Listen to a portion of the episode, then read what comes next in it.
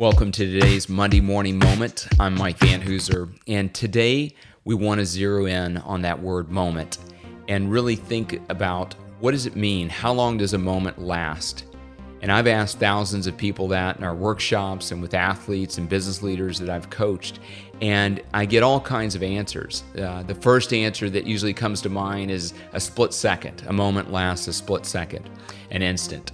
I get also people who think about it in terms of longer periods of time, like a day or a month, a year, a season of life, or maybe even your whole life.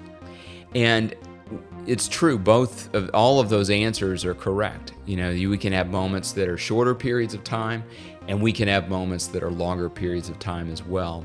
And moment's an interesting word because when you think about your goals and accomplishing your goals, you want to have momentum. You want to have momentum in your goal accomplishment or your goal seeking and searching for accomplishing your goals. You want to have it in building healthy relationships.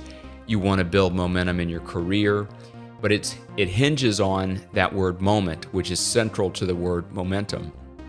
And we use an acronym that we teach our athletes and our business leaders, and the acronym is CAR, C A R. And this is what I want you to be thinking about this this week is how you think about moments and then how you think about C, the choices that you make and what you choose to focus on in your mind. A, the attitude that you have and the attitude that you nurture within your heart.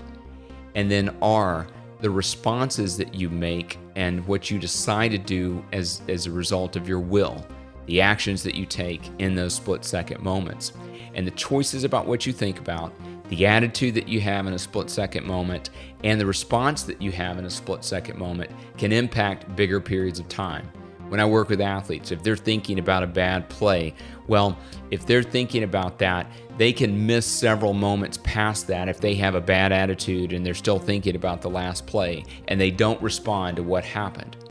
So, what about you? How do you think of the definition of a moment? And what choices are you making about what you think about? What attitude do you have about that split second moment? Do you have a positive attitude or is it negative attitude?